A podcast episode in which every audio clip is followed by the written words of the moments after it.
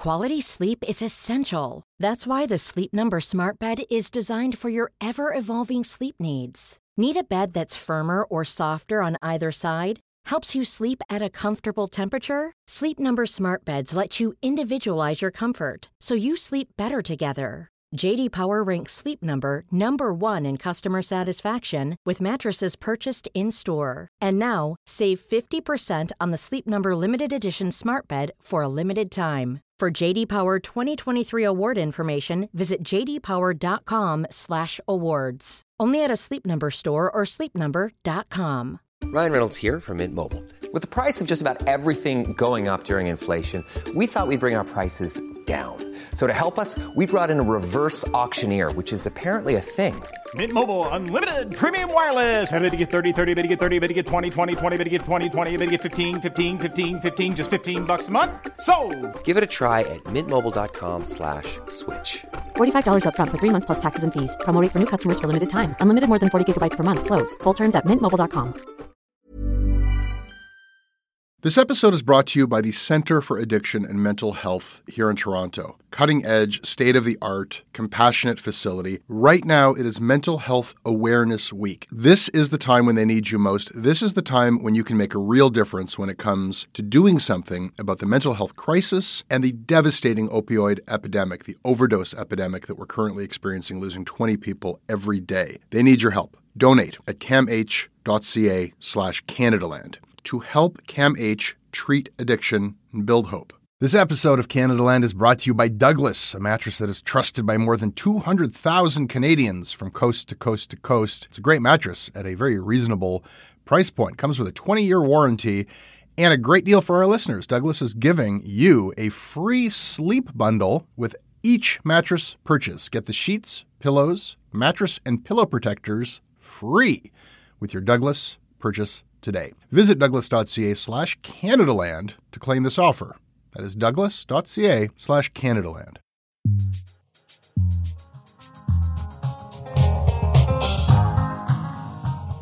David Weiss, data journalist, director of the Story Lab at Humber College. Jesse Brown. All right, David, today we're going to talk about Justin Trudeau. He has admitted to his one major shortcoming as a leader. He just doesn't care enough about his image. Do better, Justin. Also, do I dare say it again? I do. Omicron takes a walk on the mild side. Sorry, haters. Welcome back to Shortcuts, David, where we talk shit about the news. Glad to be here.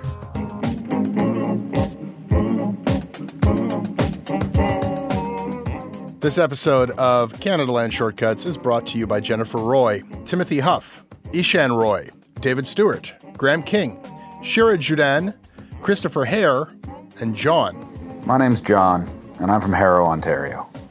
I'm a monthly supporter because if I were to place Canadaland on a D&D alignment chart, it would be cantankerous good. I sometimes wonder whether it's possible to work toward a kinder world while still reveling in Schadenfreude. But Canadaland gives me hope. That's got to be worth a couple bucks, right?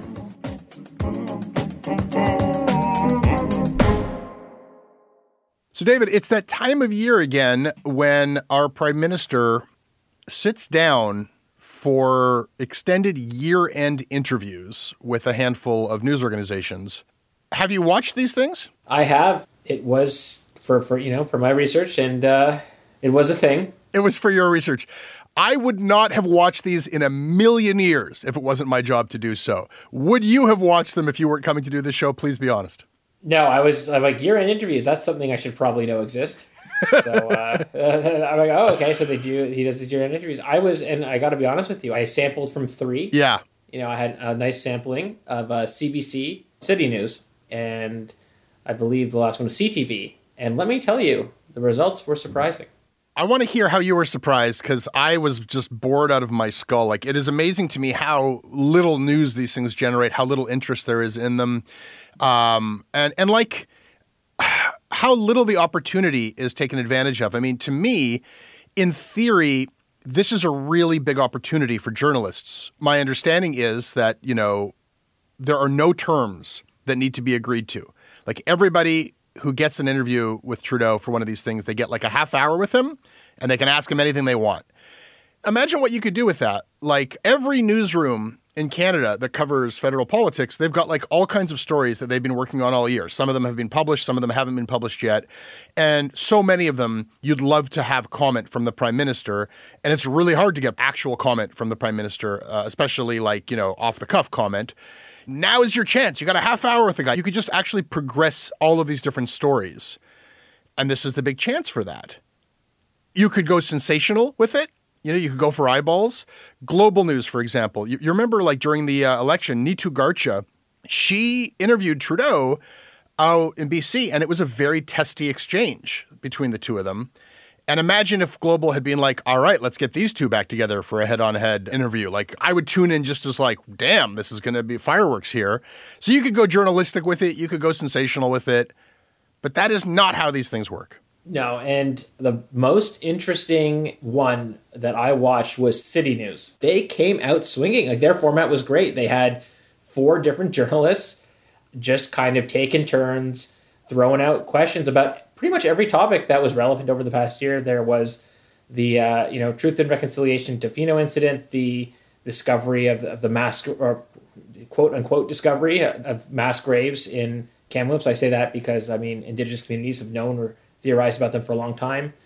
Uh, there was climate change, there was the pandemic, there was uh, hate crimes. They, they covered everything, and it was nice. And they just didn't give Trudeau really a time to to. It wasn't as buddy buddy, let's say, as Evan Solomon on CTV or Rosie Barton on CBC. I don't know. Did you find that? I will agree that the City News, like they broke format. There was something interesting about having all these different journalists there, each to pose a question, because the way that this actually gets played out in most newsrooms. Like it's a very weird series of customs that get performed. Like why did Neetu Garcha not get the interview with Justin Trudeau for Global? Because Mercedes Stephenson is the head of their Ottawa bureau, and essentially, it's basically looked at as a demonstration of who the top journalist at every news organization is. Like which one of us gets the interview with Trudeau? Well, the biggest, most important one here. And so it's it's sort of like a way of conferring status uh, within a news organization. That high status reporter might not be the one who actually has like three stories that they care about getting comment on or progressing in some way.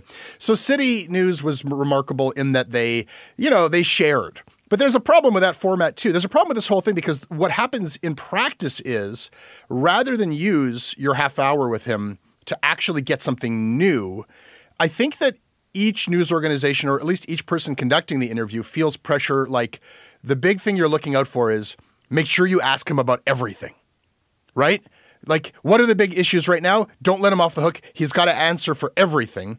And the problem with that is you've only got a half hour and it's pretty easy. Like what happens in those newsrooms can also happen in the PMO. You basically sit down and you figure out, well, what are the main things that we could be asked about?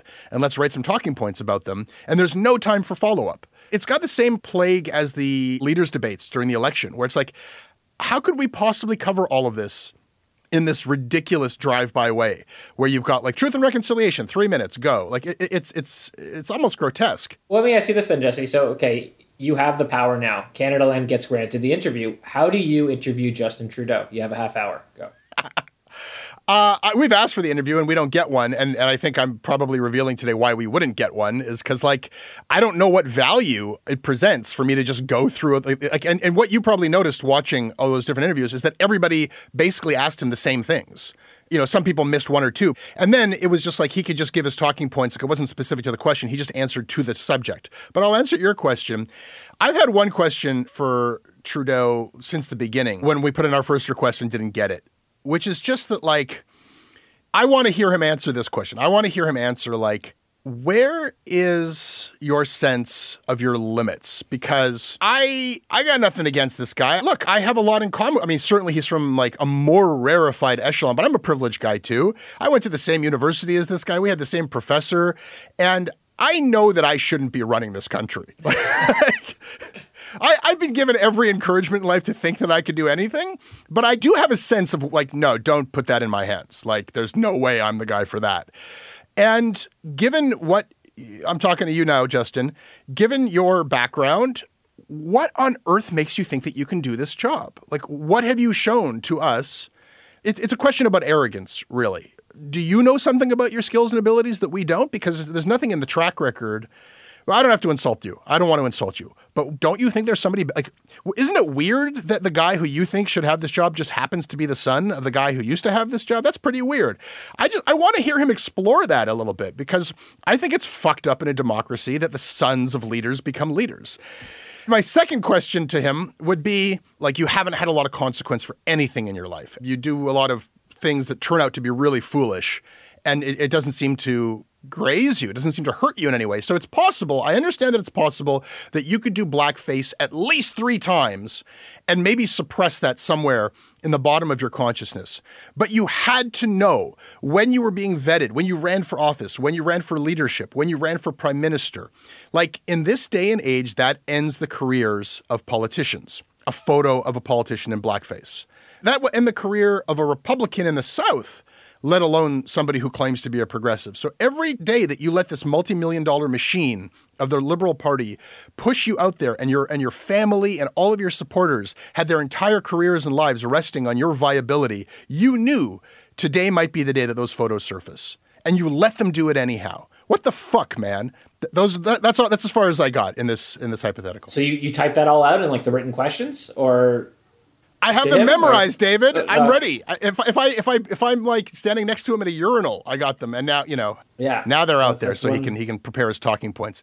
I will say something about the format of how I would interview a politician or any politicians for a while, and and I saw this kind of I think I can't remember which news organization did this. It was like the the politician. It's like first date politicians. They kind of riffed on on the idea I wanted to do, where you had like two opposing politicians go and like have a picnic or something, like Jagmeet Singh and Doug Ford having like a, a Chardonnay uh, and Christy Pitts. But I think that we should just get a journalist and a politician together, set up a CRT TV and an N64, play Mario Kart, right?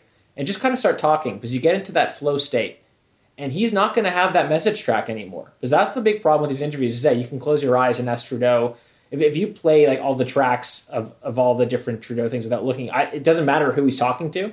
Like the answer is consistently the same oh, we learned a lot this year. Oh, we're here for Canadians. This, but if you get someone playing Mario Kart and you're shooting a blue shell at them, they are not paying attention to their script, and you will get them to say what they really feel. Wow, I think you and I have both demonstrated why we are not getting the interview. So let's let's talk about those who did here. and I think it would be on Rainbow Run that he would really that's where the gotcha moment would happen. Would be I uh, think so too. Yeah. yeah. Uh, okay, so let's say we actually had the golden opportunity. You got your 30 minutes, maybe less. Clock is ticking. Choose your questions wisely.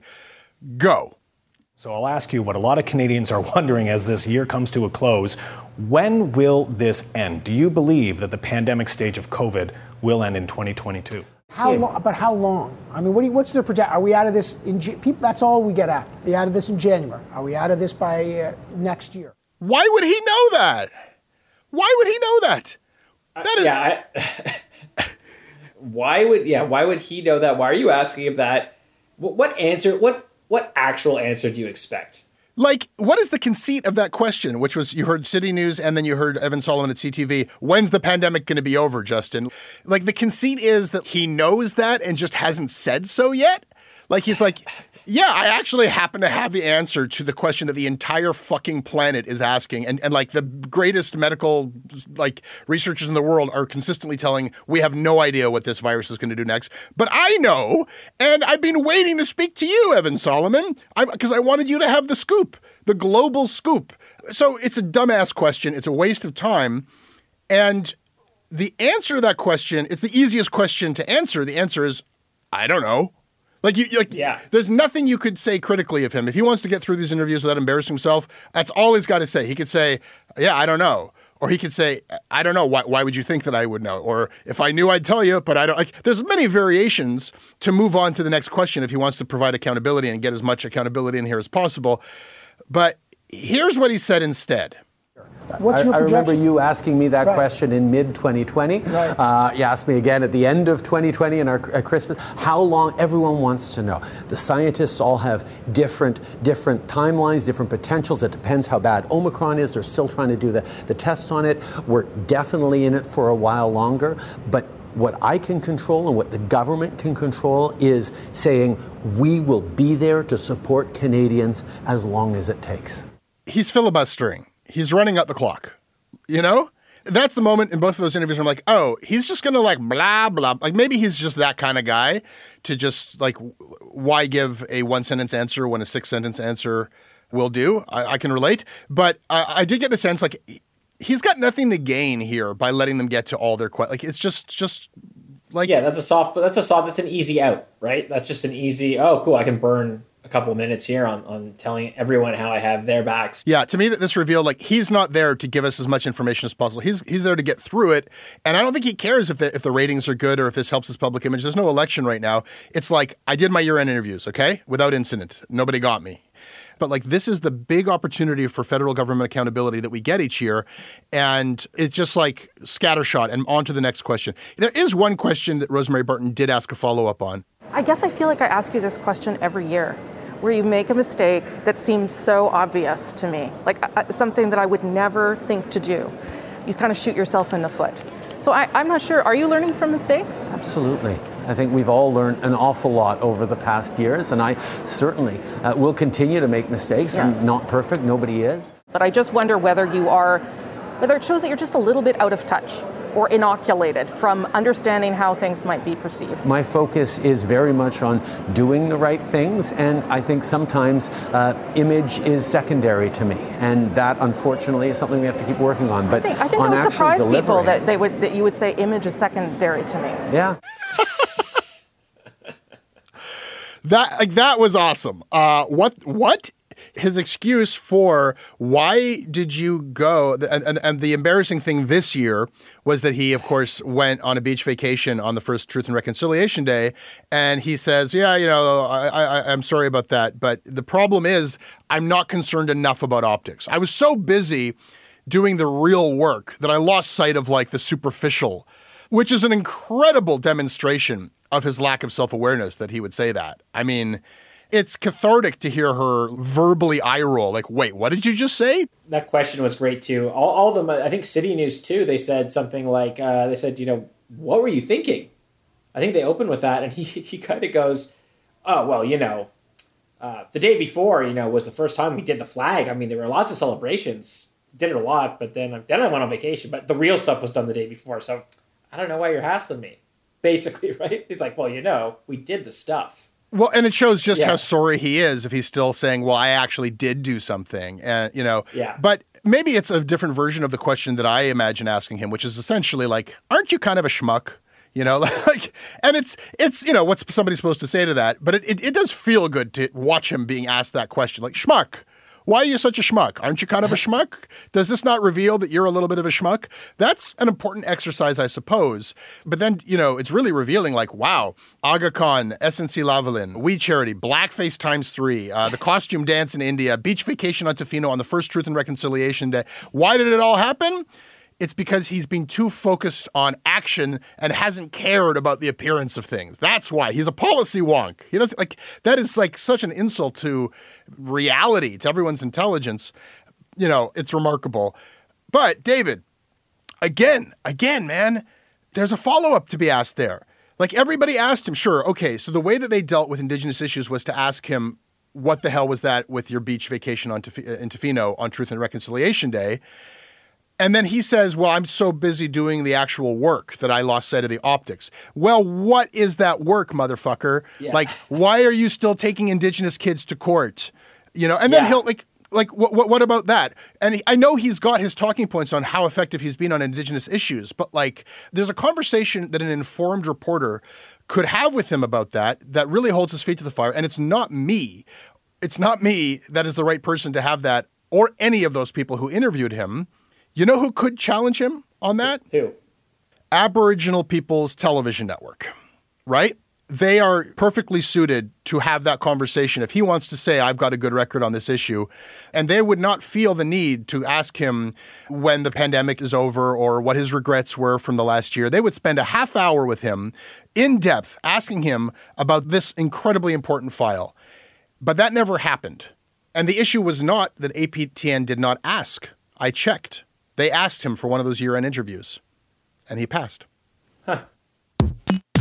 This episode is brought to you by Douglas, a mattress trusted by more than 200,000 Canadians from coast to coast to coast. Trust is important. There are a lot of mattress lies out there, a lot of mattress liars. And I, I, I, didn't intend the pun, but it occurred to me that there is one as I was saying those words. Listen, I am not lying to you. Uh, I have uh, experienced the Douglas mattress. It is an exceptional mattress at a surprisingly affordable price point. It is a mattress that sleeps cool, doesn't have that weird thing in the summer where the mattress gets like an oven. It's a very good product. It's delivered to your house in a box. You don't have to go to a big mattress store. It is a medium firm mattress, which is what Canadians prefer, and it comes with a 365 night trial and a 20 year warranty. What more can I tell you? Douglas is giving our listeners a free sleep bundle with each mattress purchase. Get the sheets, pillows, mattress, and pillow protectors free with your Douglas purchase today. Visit douglas.ca slash Canadaland to claim this offer. This episode is sponsored by BetterHelp. Uh, it's amazing the things that we tell ourselves to talk ourselves out of getting help. Anybody who's actually gotten help knows that the process of getting things off your chest, of taking your stressors, your problems, and just like not letting them be bottled up, working through just conveying them to somebody half of the battle is just doing that. You unburden yourself. And you know what? If you have a real mental health professional, no, they don't have magic bullets or magic words that make it all go away. But often they can help you see things a little bit differently and guide you to strategies or tools or to a new perspective that actually does help. As the largest online therapy provider in the world, BetterHelp can provide access to mental health professionals with a wide variety of expertise in mental health. Because you listen to this podcast, you get 10% off of your first month at betterhelp.com slash Canadaland. That's betterhelp.com slash Canadaland. David Weiss, it is a pity and it is a shame that news stories go unnoted when really they should be duly noted. Can you duly note something? I would like to duly note. So I'm going to maybe maybe this is a bit of a faux pas, but I'm going to duly note a U.S. story that kind of ties back to, to, to Canada, which was, did you hear about this Colorado truck driver who had like a real life trolley situation, the trolley experiment, where he he had to decide split second whether to crash into another tractor trailer or drive into traffic, and he chose traffic. A lot of people died, which is tragic, and he was sentenced to 110 years in prison even though the people, the relatives of his victims and other things, other people have said that this is, you know, not right. Now there's millions of people petitioning it. That's wild. That's wild and weird. Weird to see a hypothetical, like academic moral quandary exercise play out in reality. Duly noted. I got one for you. Shoot. The cops have had a rough go in the media in, in, recent years, you know? Like, do we need the cops? Let's defund the cops. Why do cops keep killing people? You know, that kind of stuff. Right. Okay. Yeah, I'm, I'm tracking you so far. Yeah, all right. Uh, I want to duly note today two cops who are a little bit different than the kind of cops you, you, you read about in this negative anti cop media. This is a story about two cops who didn't hurt anybody except each other. Globe and Mail story here Niagara Regional Police Constable Nathan Parker uniformed officer. He was assigned to help his boss, uh, Detective Sergeant Donovan, uh, after an, uh, a car crash. And he, we need a cop here to block a road near Pelham, Ontario, so that the collision reconstruction unit could collect evidence, et cetera, et cetera. So that's his job block the road. He leaves to go to the bathroom, and traffic flows through. And when he gets back, his boss is mad at him, and they get into an argument. And uh, the cop, Nathan Parker, gets out of his cruiser and he shoves Sergeant Donovan, gives him a shove. And then Sergeant Donovan tells Parker, Parker, you're under arrest for assaulting a police officer. But uh, the guy keeps coming at him and takes out his baton and allegedly is throwing punches. Right. Right? These cops are getting into a fist fight. Well, it wasn't a fist fight because when Parker took out his baton, his senior officer, Detective Sergeant Donovan, took out his gun. Oh no, they both took out their guns. Holy shit, this story. They both have their guns out, and then his boss shoots him 10 times. Oof. He shot him 10 times. So obviously, charges were filed, not against the cop who shot, because he was obviously acting in self defense. What do you do if somebody comes at you with a baton uh, you shoot him 10 times. No, that's that's reductive. They both had their guns out. Shoots him 10 times, and I, I, you can't tell from the story why the guy's still alive. I was, uh, was going to say. this just gets crazier. It gets crazier. So who who actually gets charged is Constable Nathan Parker, the one who first shoved and took out his baton. But they dropped the charges. Well, that was that was courteous. They dropped the charges. They dropped the charges, and the judge says the reason why is because the credibility of the senior officer, Detective Sergeant Donovan, is insufficient, and he's the key witness, the guy who shot the other cop.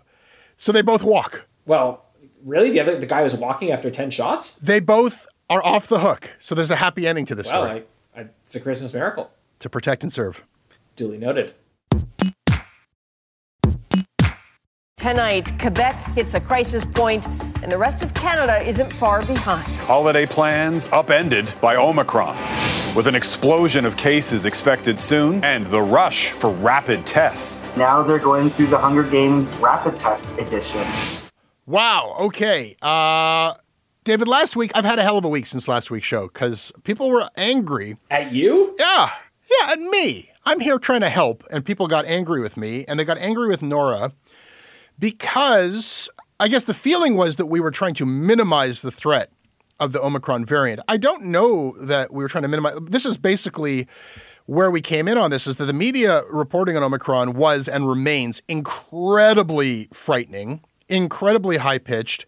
And we looked at a couple specific things like, you know, the head of the of the science table here in Ontario, this guy Jüni, he said it's a myth that Omicron is milder. And then Bruce Arthur, writing at the Toronto Star, he said everything Omicron does is exponential at a level that the human mind can hardly grasp. And I think that based on those those reported statements and many others, it was pretty easy for people to get the idea that not only was this thing way more contagious than Delta, but that it was like going to get you way sicker. And the early information coming in was that just the opposite was true. Was that actually this is milder. And as a week has progressed, there's a lot more data suggesting that that is in fact the case. I know, horrible news for everybody doesn't like to hear good news, but like yeah, it presents asymptomatically. It presents much more with common cold symptoms.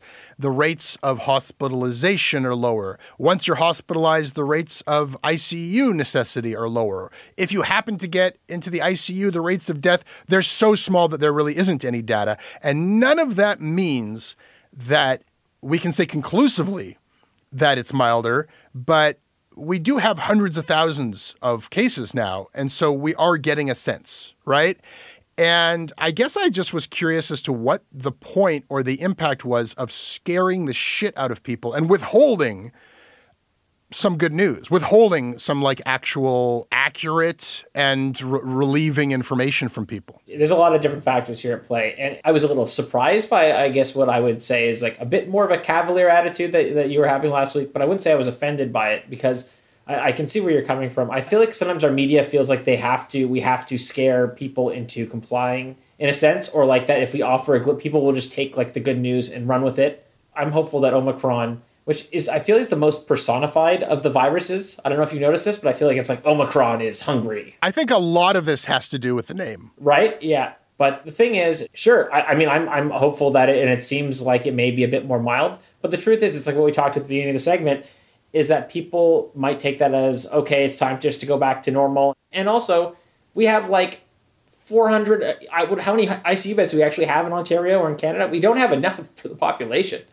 So for the amount of and we have people that that are still affected by it tertiarily we have you know older people people that are immunocompromised that kind of thing there is this fear among people that if, if they if they give too much good news or people are just going to take the best thing hear only what they want to hear and say all right it's a party time let's go I think you've got it exactly right. And I think that that is the justification that the media has had for basically misinforming people. Yeah. Right? Like, I think that the idea is that there is something to be afraid of here, and there is a role that the public needs to play, and we need a high level of public buy in, and we need people to do something en masse.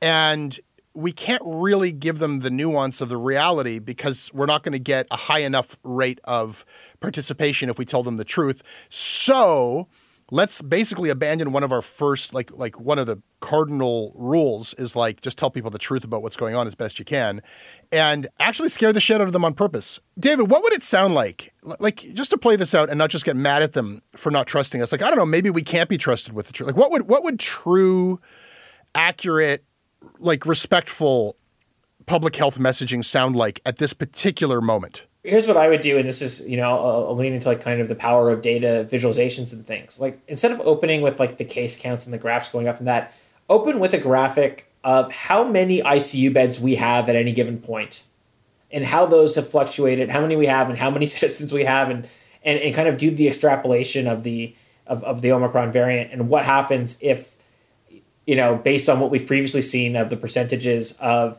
if how many people get sick, this is how many people are going to invariably end up in the uh, ICU and invariably end up on like a ventilator. Well, in, invariably, except variably. Like some will, but but, it, but there is a variable. What I'm saying and, is that there's a variable, but you use what we have so far. Like obviously, there's. We, I'm sure you know I haven't done that, but oh my god, I just do as much as I love doing data stuff. I do not want to crunch COVID numbers, as I, I, I've a lot of people have COVID number crunch burnout, obviously, but how I think if you just showed people over and over again, these are how many ICU beds we have, right? At yeah, any given yeah. point. Like that's the number I think that people don't realize how tenuous our healthcare system is. As much as they complain about not being able to get an MRI at like 4 p.m. on a Tuesday, I don't think people realize how precarious it is. Hallway medicine was a thing before COVID. You know, we were already there. We were already, we were already there. there. We yeah. already Mr. Burns's Mr. Burns. All the uh, all the germs pushed into the doorway and even just a slight subtle breeze will tip this thing over, you know? like that that's where we're that's where we're operating from and that's what i think people don't seem to grasp and that is the biggest that is how we responsibly do it. We say listen our healthcare system is shit. Why are we not why is the prime minister only committing to dealing with this after the end that he doesn't know when it is? Yeah. Right? Like let's deal with what we know now which is that we need more icu beds it's interesting that we're showing ourselves here because, like, as a data journalist, you're like, if you show people the data, that will make the case. And wh- where I go is, if I have to imagine what would actual, like, reality-based, honest public health messaging sound like, I just think that you could, like, like just reason with people through talking to them. This is how I would do it. Okay, David. If if uh, here's here's like the message from reality-based public health head Jesse Brown here. All right, here's the deal. Um, we want you to do everything that you possibly can to avoid catching a virus that you're totally going to catch anyhow. Like you're totally going to catch this thing. Yeah, yeah, yeah. Like I, I don't want to scare you about catching it because you're going to catch it. And the fact is, it's not that bad. Like you might you you might not you might have it right now and not even know that you got it. It's worse than that for some people, but like if you did the things and you got your vaccines, yes, you're going to catch it, but we want you to think about canceling that vacation you've been looking forward to, not going to that family get together, closing your restaurant that is on its last legs and that you rely on for your livelihood. We want you to think about all that because we want you to get sick later and the reason, stay with me now. Okay. okay. Okay. Uh, I want you to get sick later because it's not even that you're going to go to the hospital, but you're going to give it to other people. And they're going to give it to other people. And then maybe down the line, that's going to result in people coming to the hospital. And I know what you're thinking that the people who actually need hospitalization, a lot of them are the people who didn't get vaccinated, who didn't do all the things that you did. And now I'm asking you to make like a further sacrifice for those people, and you're not really feeling very, very nice towards those people. But fuck those people. And and by the way, it's not only those people because there's old people and immunocompromised people who, gonna, who might, we don't know for sure, they might end up in the hospital. But if they all end up in the hospital, then it's not about 500 beds it's about 500,000 surgeries that were supposed to occur in the last two years that didn't. Yeah. That's what it's about. It's about people who are going to die of cancer. It's about people's quality of life. It's about 500,000 surgeries. It's about all the cancer we're not detecting because people don't come. Like, that's what it's about. And I just need you to chill for a little while longer. And I'm probably myself, head of Public Health Canada, I'm probably only going to do half of these things myself. At this point, we're picking and choosing, right? This is about risk management. So I'm going to do some of these things. Maybe you could do some of these things, and maybe we can like slow the peak of this because maybe it's going to increase hospitalization drastically. And I, I guess just just going through that expansive spiel, I can understand why they went with a different PR uh, yeah, tactic? Yeah, yeah. Maybe just a bit. You need a TikTok. Can you do that in a TikTok to a top 40 song? The part I don't understand is why the press went along for the ride. It's not our job to scare the shit out of people. And you know, like, it's not even about a principle, uh, David. Like, like, check it out. Like, what is the cost? Okay, so Bruce Arthur went a bit too far, and Peter Jüni went a bit too. far. Who cares? So they led people to a false conclusion.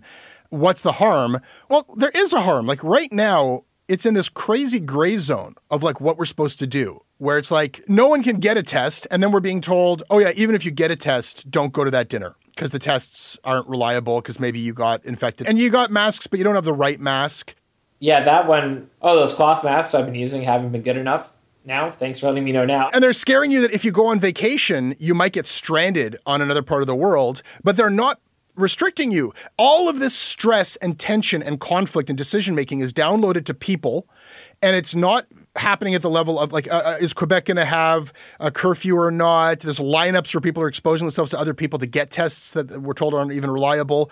And because it's all a series of personal decisions that we're supposed to be making here, and there's invariably going to be dissonance within families, within organizations about which of these things to do and which of these things not to do, they're setting everybody up for the shittiest Christmas. Like everybody is like filled with stress, tension, fighting with each other. Does that matter at all that they're fucking with everybody? And that's where the media's left things. And we have no game left. Like, we've had it up to 11. Like, can we say at the end of a headline about Omicron, by the way, this is a five?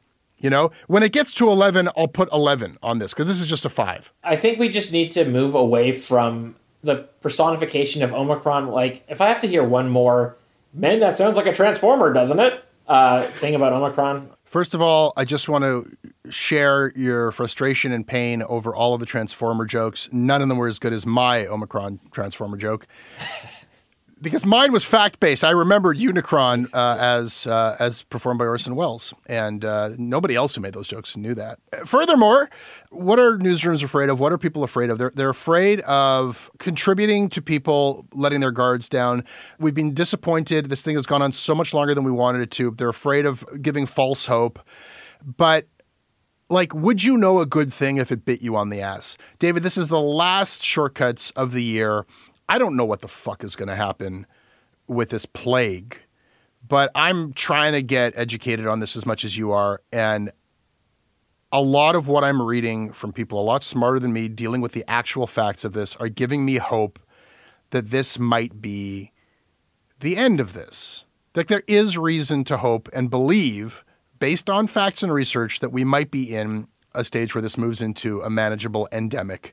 And that's a nice thought to leave people with as we close out the season here. And I would just like to also say, now that I know that I might get the final word on the last shortcuts, uh, is that we'll see. Is that you know just a shout out to all of the restaurants and businesses, so many, especially you know around here in Toronto, that are struggling with all the flip flopping, and you know I hope that they're able to to weather this crisis. So, all right, nice final word.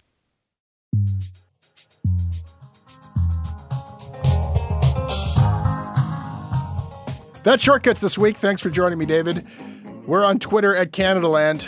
You can email me about it at jesse at canadaland.com, and I read everything you send. David Weiss, where can people find you? uh, you can find me um, at David Weiss at Twitter, uh, and also uh, you know various places online. Various places online. This episode is produced by Aviva Lassard, with additional production by Tristan Capacchione. Our managing editor is Kieran Oudshoorn. Theme music is by So Called. Syndication is by CFUV 101.9 FM in Victoria. Visit them online at cfuv.ca. You can give the gift of Canadaland. When you go to canadaland.com slash gift, send a premium Canadaland subscription to somebody who might like it.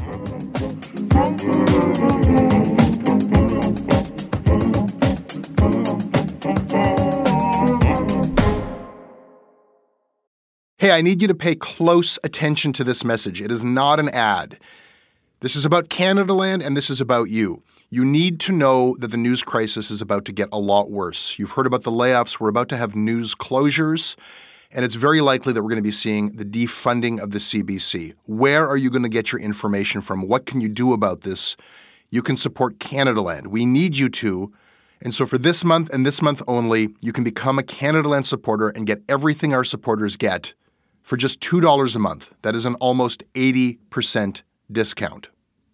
The clock is ticking on this. It disappears at the end of the month, and then we will not offer it. We need your support. We need to keep news coverage alive in Canada. Go right now to canadaland.com slash join. And thank you. Hey, it's Paige DeSorbo from Giggly Squad. High quality fashion without the price tag. Say hello to Quince. I'm snagging high-end essentials like cozy cashmere sweaters, sleek leather jackets, fine jewelry, and so much more. With Quince being 50 to 80% less than similar brands. And they partner with factories that prioritize safe, ethical, and responsible manufacturing. I love that. Luxury quality within reach. Go to quince.com slash style to get free shipping and 365 day returns on your next order. Quince.com slash style.